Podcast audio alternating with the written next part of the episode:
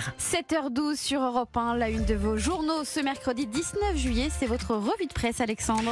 Interminable attente, non mais vous vous rendez compte, pour les ministres invités hier soir avec leurs compagnes, invités à dîner autour d'Emmanuel Macron à l'Elysée, pendant qu'Elisabeth Borne, elle, remanie son gouvernement en coulisses, c'est la une du Figaro.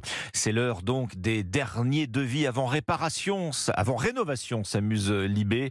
On sera fixé d'ici le week-end, normalement, sans certitude jusqu'ici sur euh, l'ampleur du mouvement qui s'annonce, quelles entrées, quelles sorties euh, du gouvernement. On parle aussi dépenses ce matin dans la presse.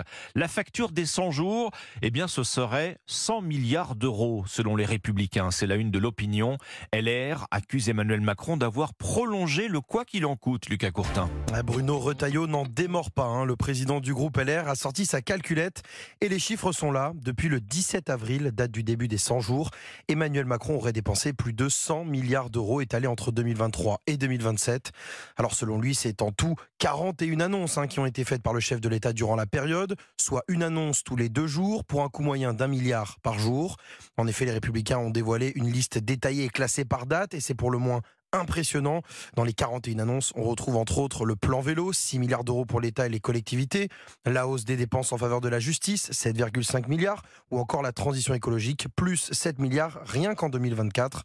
La liste est longue donc, et selon les LR, elle prouve que les 100 jours se résument bien à 100 jours de plus du quoi qu'il en coûte.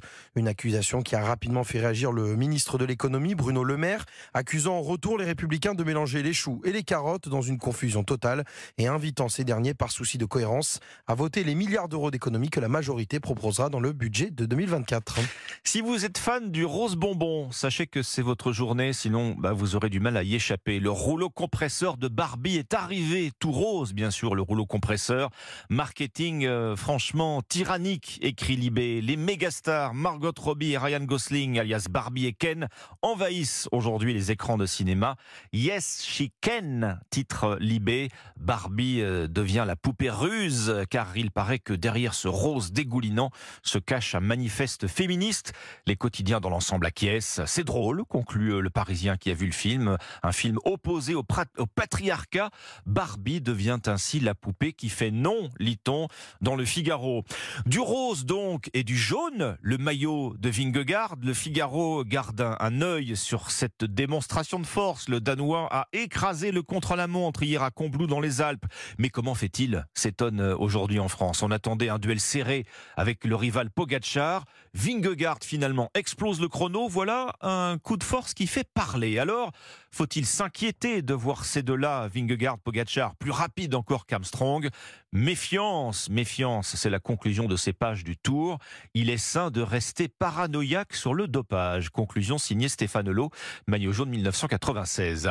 La canicule, toujours à la une de la presse régionale, comme dans Corse matin, l'île écrasée de chaleur après cette journée étouffante d'hier, plus de 40 degrés. Les plus grandes précautions ont été prises pour protéger les plus fragiles. La Marseillaise, de son côté, en reportage dans les passoires thermiques des cités de Marseille, enfer l'hiver, en faire une nouvelle fois l'été, des logements transformés en bouilloire, accablés là aussi de chaleur. Alors vous comptez peut-être sur le petit appareil de clim que vous venez d'acheter. Eh bien, les prix de l'électricité vont encore augmenter, vous rappelle Ouest France, après une hausse de 15% en février.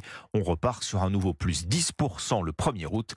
Première étape vers la fin du bouclier tarifaire. Voilà donc pour l'essentiel de ce que vous retrouvez ce mercredi matin dans vos journaux.